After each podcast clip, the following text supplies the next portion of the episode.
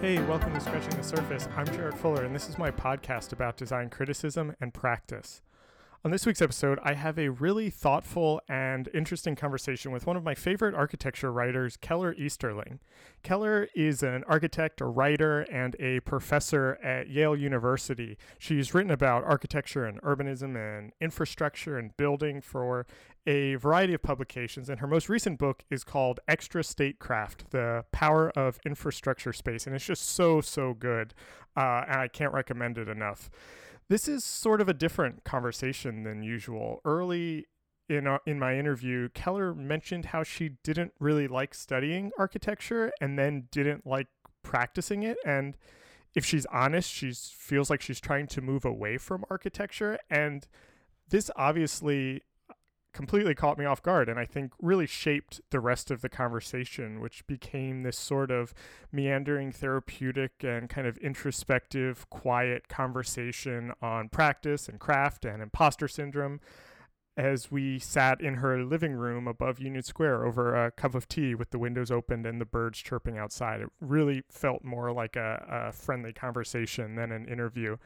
We also talk about her early education in theater and how that has influenced both her thinking around architecture and her teaching. We talk about um, her slow transition to academia and the types of writing that she's trying to do more of right now. Keller is a really interesting person and just one of my favorite thinkers. And I was really honored to have her on the show, especially uh, to catch her in this time of transition, which I think made for a more reflective conversation than usual. Remember, if you're a fan of the podcast and want to help support it, you can become a member for $5 a month or $50 a year to receive an exclusive monthly newsletter with additional content and episode previews. Memberships really help keep the podcast going. I just really appreciate all of your support and hope that you enjoy this conversation with Keller Easterling.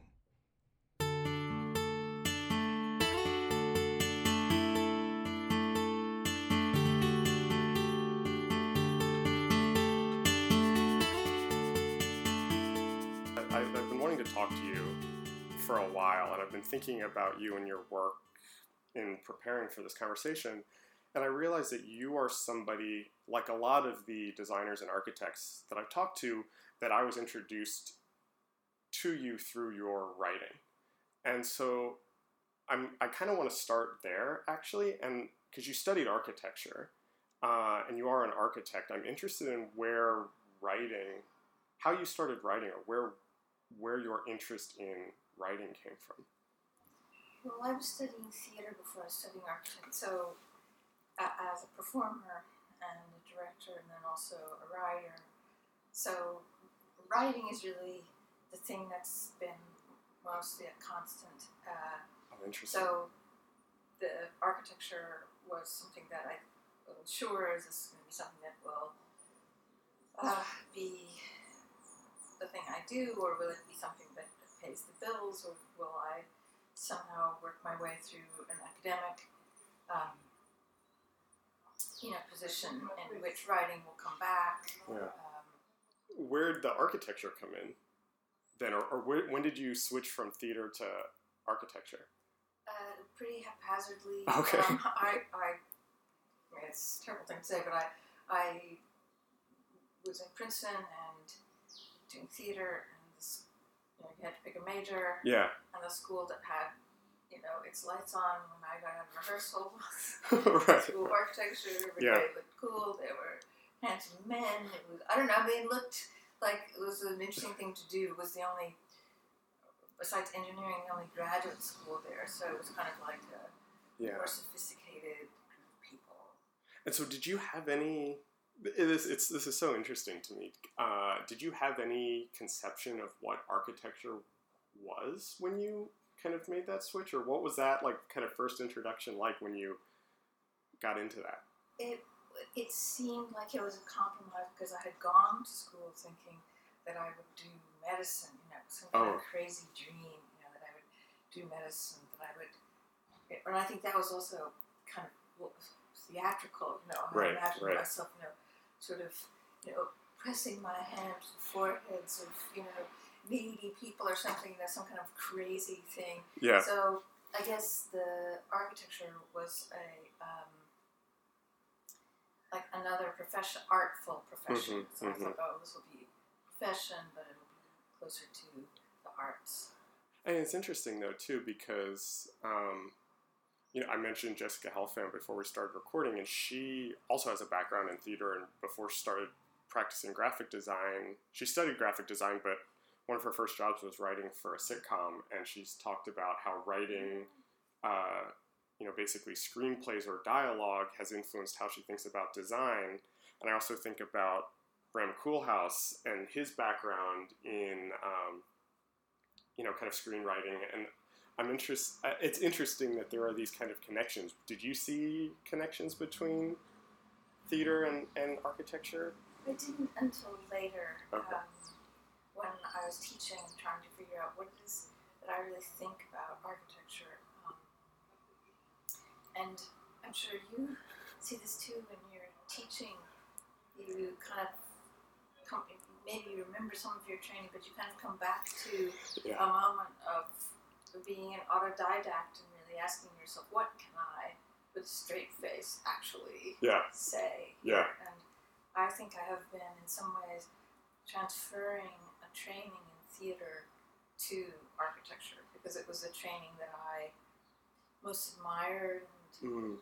felt most right. Um, so um, I think that's really all I've been doing. Um, So, so when you when you graduated, did you want to be an architect? Did you want to build buildings? What were your aspirations at that time? I didn't want to be an architect. And, uh, I, I was wanting to still see if I could do theater and do both of them Oh, interesting. here in New York, and did that for quite a long time um, until uh, you know, kind of personal things or whatever in, in life intervened in Yeah, yeah. some way. And then as I as my job had, was becoming an academic job, then my it seemed my writing and creative time was largely taken up with those sorts of books and Right. um, and I was also trying to write those books in a way that satisfied some of the same energy uh, writing, but I still do the other writing. Yeah. Um, and I'm trying to kind of like now rebalance, sort of fade architecture out and bring the other writing.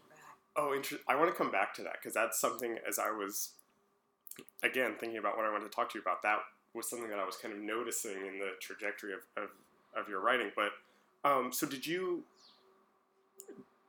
you know, when you graduated and you kind of were, were doing these kind of multiple things, were you working as an architect at the time also? Yeah. Okay. In, in offices of different sorts. Okay.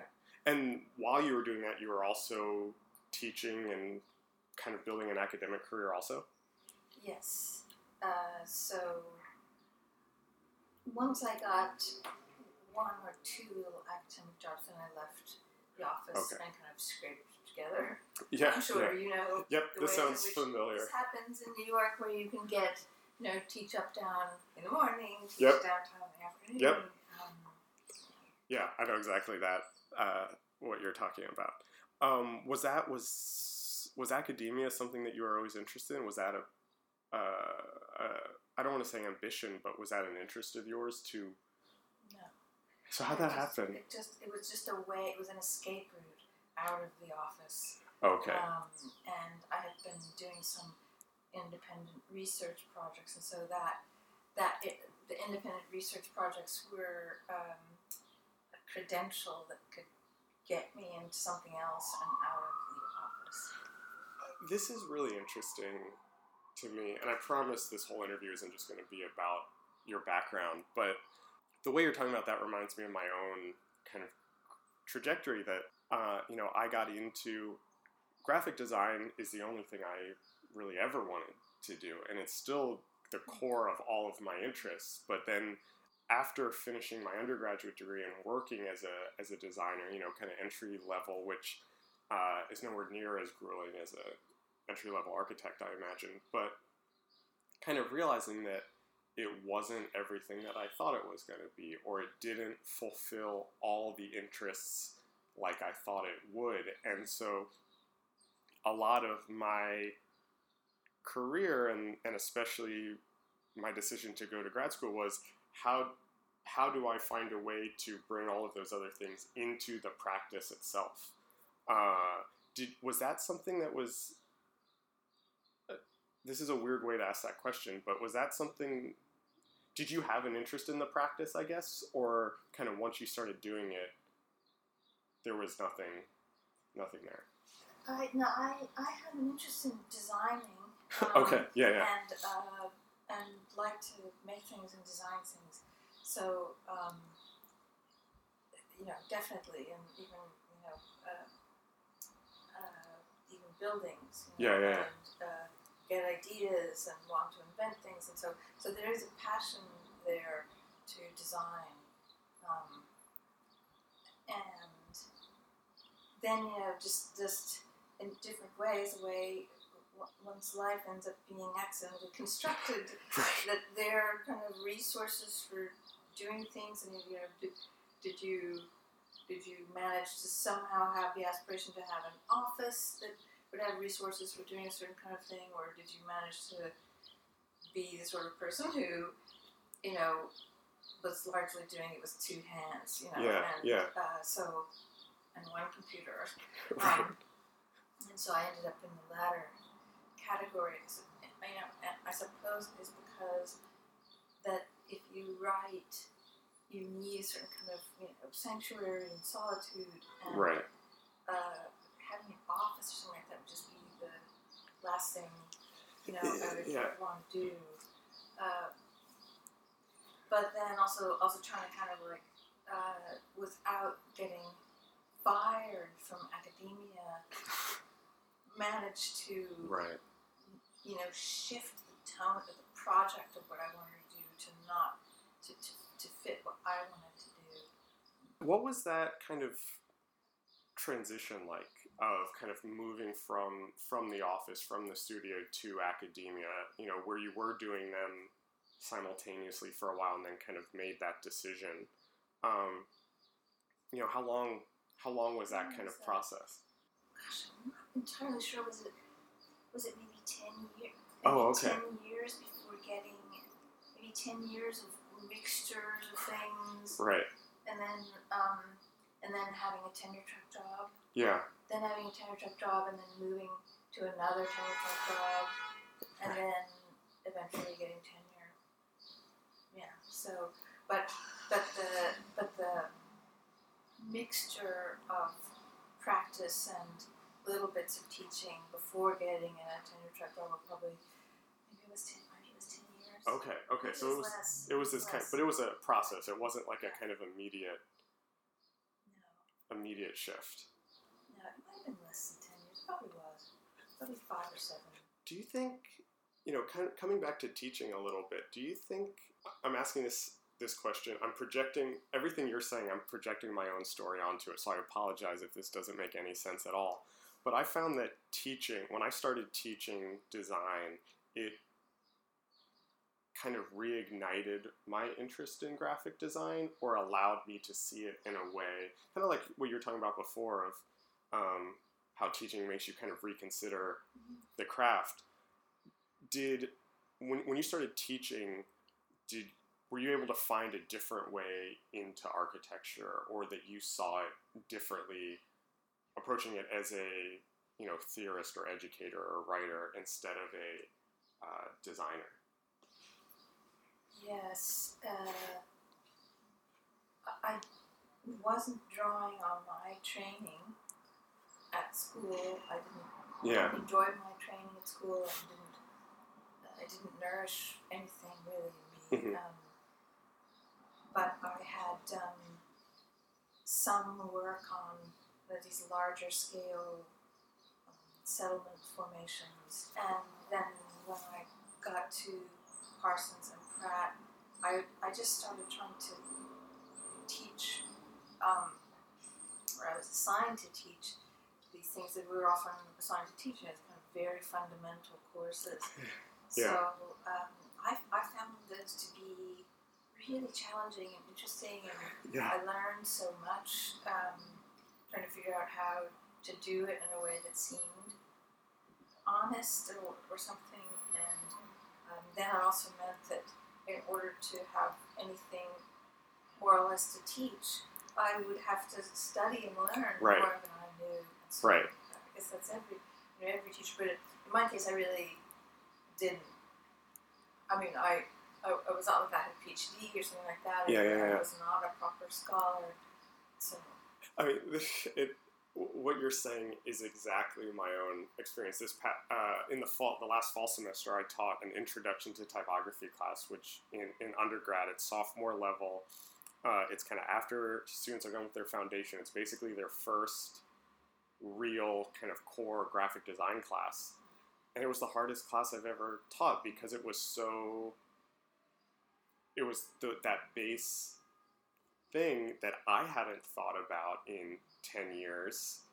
And it and so I felt like I had to restudy all of this, think about what I could bring to it with my own experience, what I may have missed out on in my own own kind of study. And so I know I know exactly what you're talking about. Yeah, yeah. You, you find out what you what you care about and um, develop techniques Yeah. and so on that no one could teach you. In fact, I'm, I'm kind of glad that um, there wasn't some kind of fabulous mentor, you know, who, Mm. who you know about whom I was completely convinced or something because then I would have just been Yeah. it would have not have been any kind of difficult exploration.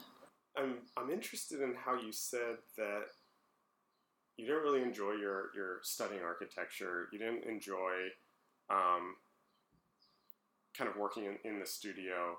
Uh, your career was moving towards towards academia, and this question sounds um, like I'm making some sort of value judgment, and I'm not. Uh, I, I I I really find this fascinating. What is it about architecture that has in some weird way has sustained your interest for so long.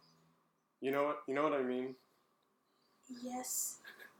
Um, there's plenty about it that is interesting, um, and I suppose like I have felt as if I could make a contribution by you know, seeing the ways in which space is is a political pawn Yeah, yeah, yeah. um, and then seeing the ways in which it's such a hyperbolic political pawn. And so to write about that Yeah. allowed me to write a kind of footnoted fiction, you know. Oh, I like that. But I think you could also argue that I've been wanting out of it for the whole of my life, um, and still do. All right, well, well, let's let's um, let's talk about that a little bit, if it's am okay. on the couch. yeah, if, if that's okay, because as I was looking over kind of your your writing and kind of rereading some things and preparing for this conversation, I noticed something that I hadn't noticed before, and it's it's a topic that's come up on this podcast a couple times, and in my own kind of research that I'm doing separately from the podcast, and it's two. I, I'm, I'm going to mention two things.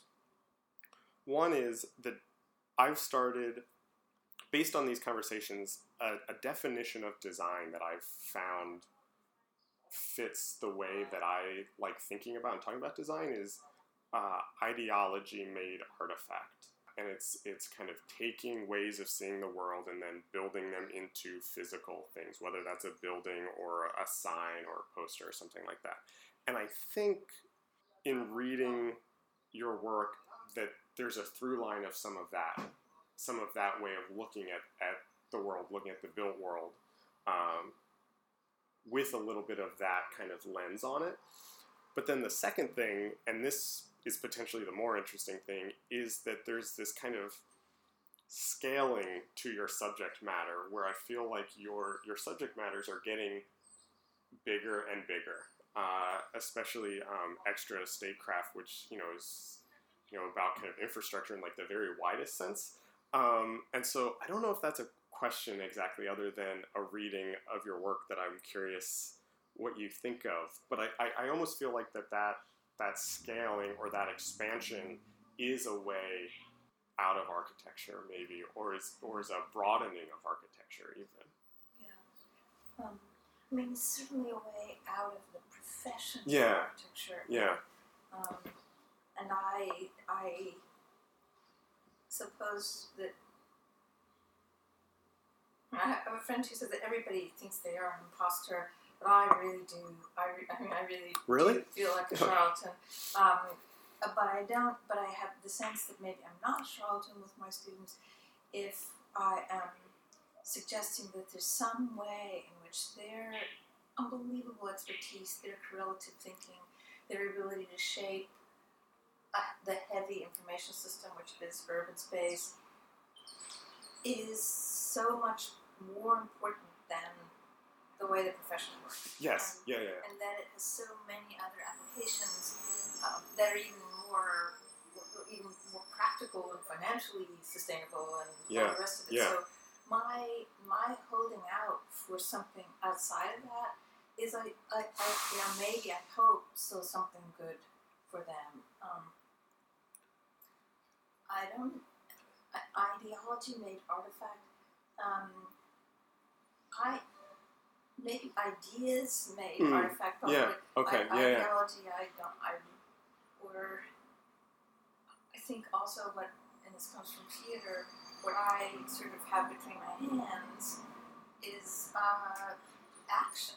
You know, like Right. action Yeah. is more like the relationship action. Uh, those things are carriers of information, and it and it's partly in the solids, Right. but it's also in the, the relationship between the solids and the potentials between them. Um, so I, I guess, um, yeah, there, there Yeah. certainly ideas, that temperaments, dispositions made into solids and their relationships, actions, carry information. Yeah. Yeah. Th- I mean, abstract, Yeah, no, I mean, and th- this is kind of what you talk about in the book too, actually. And, and as soon as you said it, uh, I, I, I think you're exactly right. Um, I really like what you said about, you know, kind of imparting on your students that there are other ways of, of working, that you can take these skills uh, that you're learning now to do other things. And that's another theme that's come up again and again in these conversations is how many people I talk to who have studied architecture and then are not doing anything that's remotely how how we would narrowly define architecture. And there's something very interesting in those skills, that experience that allow people to uh, kind of think about larger ideas. And that's something that I think I, I try to do as a teacher also, especially thinking about my own undergraduate education, which as great as it was, took a very narrow view of graphic design. That you work for clients and you design logos and books and posters and um, websites were just starting to be a, a thing that was that was taught at that time. But it was um, you're a, a neutral kind of translator of someone's content into some sort of visual form, and my kind of teaching philosophy is great, we need people to do that stuff, but graphic design can be all this other stuff too, and is so much much bigger than that. And I think I think architecture is the same way, and I think um, design uh, has become this. This is something that, that Michael Rock has said. Design has become this kind of metaphor for how we think about the world. Everything is now designed. Um, does that that kind of opening up of the profession or redefining of, of the profession, whether it's architecture or design in general, um, change how you approach it or change how you, you know, how your students think about it? Yes, um, we work very hard to, try to think of different um, modes of practice and Yeah, try to provide a moment to rehearse those modes of practice Mhm. in school rather than struggling outside. Yeah. Um, and uh, you know, to varying degrees of success. I, uh, I mean, I, I don't know how. I mean, it takes a long time for some of those habits to change. yeah, There are, you know, financial imperatives and um, debt and all the rest of it that, that make it really hard to to, Right. to make some Mhm, of those changes as much as one would want to. No, there's no there's no question. And the other thing in a, big university that I'm trying to do is speak not just to designers about this, but to a number of other disciplines and professions. So I teach in a university-wide lecture course, which is saying to um, people in in IR and Oh, interesting. Studies and economics and business and Yeah. so on that they should be as fluent in spatial practices as they are in econometrics or or law, Right. which is presumed you should be fluent in. You know, Yeah. so um, and I am I'm able to you know use spatial studies as a way to also show another picture of the world. You know, if they're being taught that. about a kind of rational man and the nation state and stuff like that, I can I can fill Yeah. uh, 26 hours and 80 slides Right. a piece, 80 slides each, with an irrational world. Um, uh, Yeah. that is manifest in space.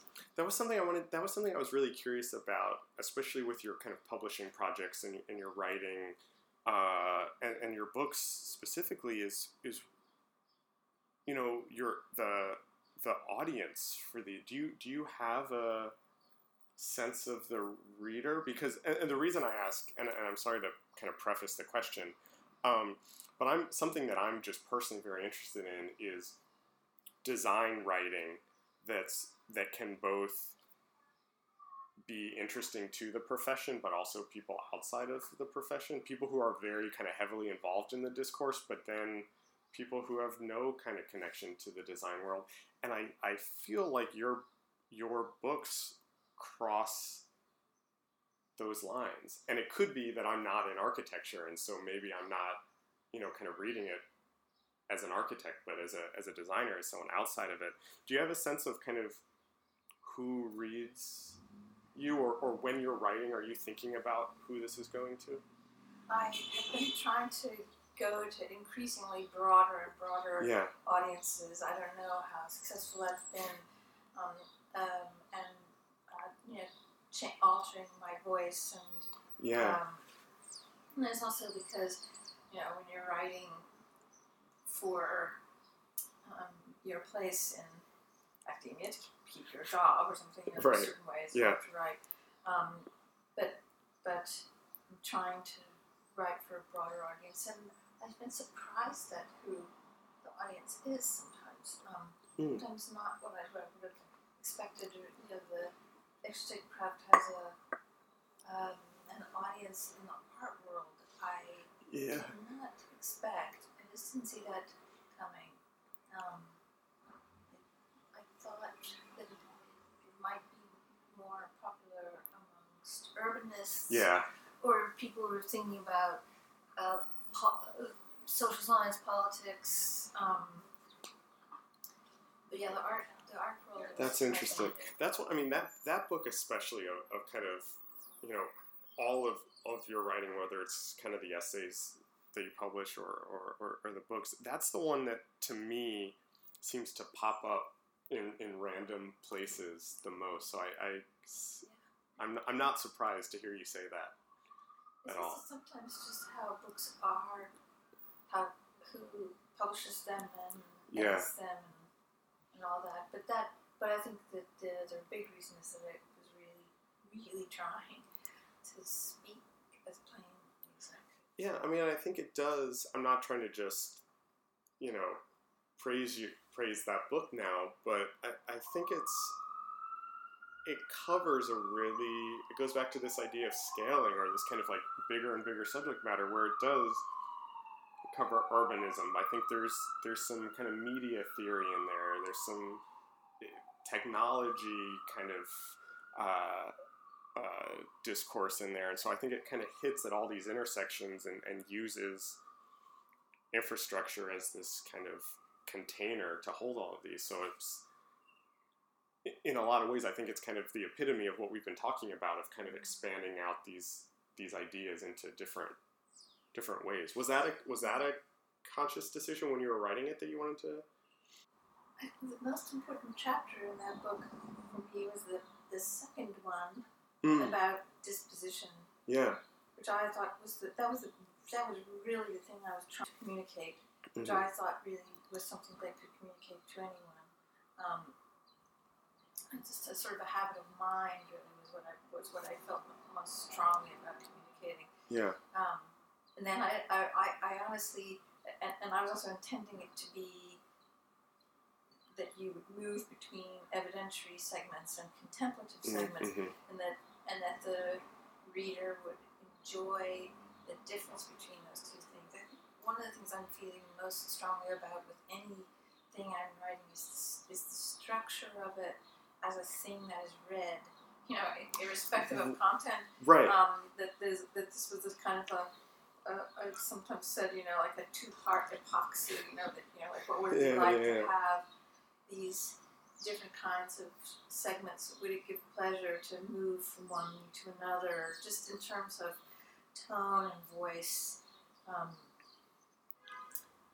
Do you think that studying, kind of hearing you talk about that and kind of talking about guiding the reader, it's it's reminding me of the beginning of the conversation we were talking about theater and transitioning into architecture. Do you think that studying architecture or thinking about space and, and urbanism has actually changed how you think about writing, or or, or the your writing process even? Yes, because um, I mean, what what I have found so difficult to try to convey to architects who are looking largely at objects, you know, Right. I'm trying to like unfocus eyes to look at the matrix in which the objects are suspended Right. Right. and that I, it, it, it- noticing how difficult that is for architects, and maybe I'm using architects as kind of a straw man, but I think it's difficult for the whole of culture. So I've learned something by Yeah. by working with my funny subjects of of architects, my, my Right. of Right. which I am supposedly one. Um, uh, that what we're really bad at, you know, seeing past the object, the rest of the world's also pretty bad at. Um, Yeah. And so the that work has given me another. Um,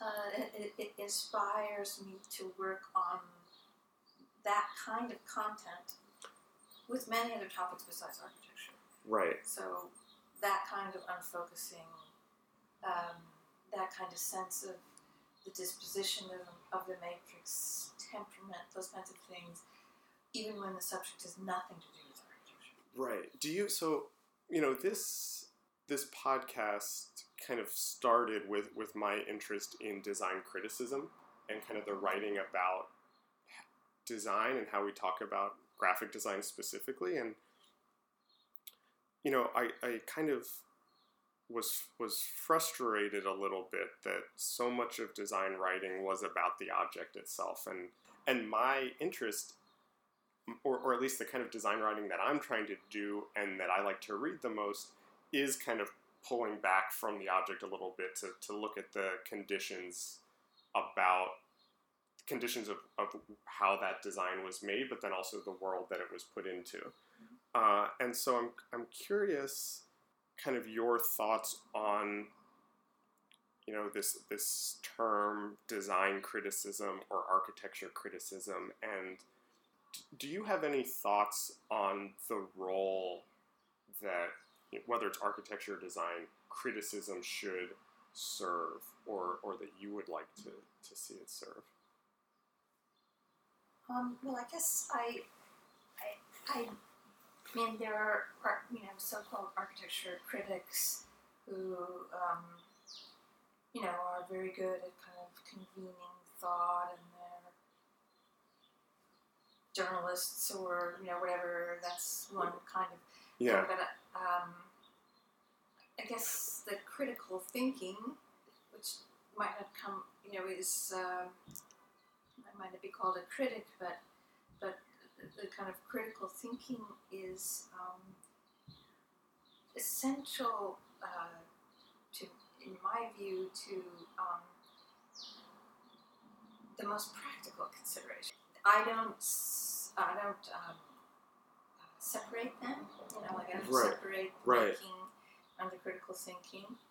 And I've also, uh, even more recently, been realizing the ways in which my critical thinking and reportage and and theory about space and urbanism has also been in kind of a safe place unless it is working practically and Oh, interesting. it is actually engaged. I, I think you know you could say, oh well, this person who only wants to practice and make form, they they you know in this sort of so-called post-critical Right. thing, which is an absurd term, impossible term. Yeah. Um, uh, but I'm also feeling kind of the flip side of that. Like, is, is has my critical writing um, kept me safe That's interesting. from a, from a certain kind of criticality that uh, embarrassment that comes from actually propo- making proposals. Um, Huh. you know, I'm, and, and I'm in no way saying, "I know, just leave me alone. I want to make form." That's not not in that post critical, but I but I also want to um, recognize that there's growth in my own criticality and in the ways people can critique me if Mm. I uh, make embarrassing proposals. How do you kind of articulate that in your own work? Well, I don't. I don't. I. I am a designer. Yeah. Um, yeah. as it turns out, I love design and I have design ideas. I know what I want to do. Um, Yeah. You know, but uh, but often I'm designing um, through uh, uh, as a studio critic. Um, Right. Right. uh, not not designing students' projects, but I'm. I mean, the ideas I'm getting is design Right, yeah, yeah. in that vein. Um, and it's only kind of like once a year or something that I have a kind of actual thing where I have to make make certain kind of form. Right. Um, uh, so, well, I, as I've just been working on a project for the Biennale, and it has involved my being a form maker. Uh-huh.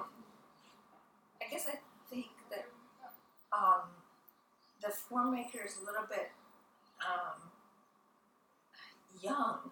You know, like a little Mm. bit, you know, baby in diapers, just making the form. You know, like Right, right. um, I worry actually that it's kind of babyish that it hasn't Oh, interesting. that it hasn't had a chance. Certain parts haven't had a chance to mature as much as Yeah. Yeah. as uh, you know, or that I'm not discerning enough. Um, but then I, I actually worry about that um, at almost every level. Yeah, yeah, yeah. I would You think that so. Not being, not bad things not being uh,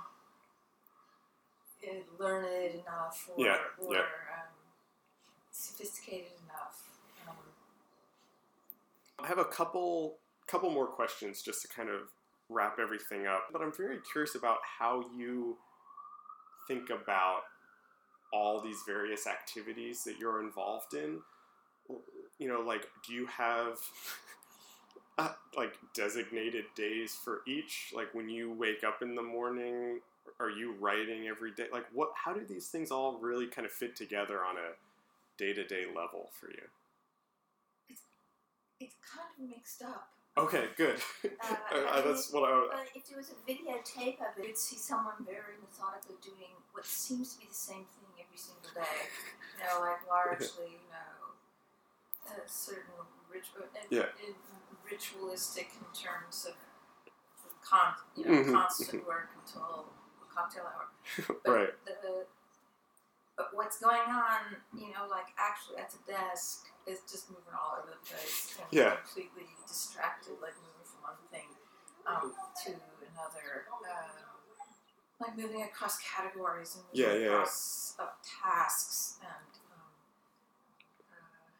Yeah, I mean, I asked that question purely selfishly, as I feel like my career has has diversified, especially in the last two years or so. Um, and and I, I just I it was basically because I was curious yeah. because I don't know how to. I still feel like I'm just jumping from one thing to the next, and you seem like you have it master. You seem like you have a, a, a, a large output that you must have some sort of way to, to organize it. Well, I work a lot. Yeah. Um, steady worker. Okay. That, that, that sounds good. that's what they say. Yeah. Yeah, that, that's the that's the faint praise. For- for- someone, a, uh, but but um, yeah, I, I work I work I work pretty hard. I guess. Um, but uh, I mean, I I not have no sense that this is what it should be. Yeah, or yeah. It doesn't feel like oh, you know. Uh, this is well organized, or somehow it's it's coming to its own about Right. how it should work or something like that. It feels, and especially now as I'm trying to kind of like fade up the other kind of thing, I feel like a novice um, Yeah. all the time. I want to. I, that was the the next question that I had about this kind of fading up this other side. A question that I ask everybody that I talk to, and so I'm going to ask you that question, and I'm going to ask you a, a a different question. What I ask everybody is, what are the issues or topics or kind of subjects that uh, that you think designers should be talking about today or writing about, or what are the kind of critical or theoretical discourses that feel very important for right now. And so that's one question. And I'm going to, and you don't have to answer that if you don't want, because this other question might erase the other one. Talking about moving away from architecture, moving into, you know, fading up these other things. What what do those other things look like? What are the subjects that you're interested in right now? Well, I guess it goes back to the the things we were talking about before, where um, what it seems most interesting to me to do is is to be able to focus on disposition, yeah. to, to be able to focus on matrices, to have that kind of sixth sense about how to reduce violence and tension. Sounds so corny, but how to reduce violence and tension in um, in our environments of any kind. Right. Yeah. So, um, the what the other writing looks like is um, a form, some form of writing that it gives pleasure, not because it's a collection of short stories or a novel or something like that, but it they are suites of different kinds of narratives. Hmm. Um, Hmm. And then the suites are also there's more than one suite.